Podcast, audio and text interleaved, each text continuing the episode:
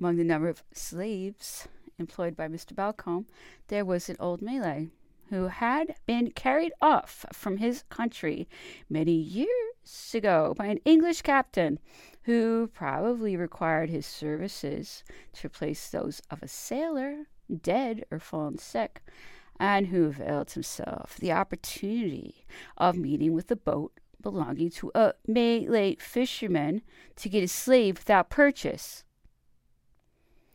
This transaction, however, would have proved dangerous in England. In spite, therefore, of his legal protest, he sold him as a slave during his stay at Saint Helena.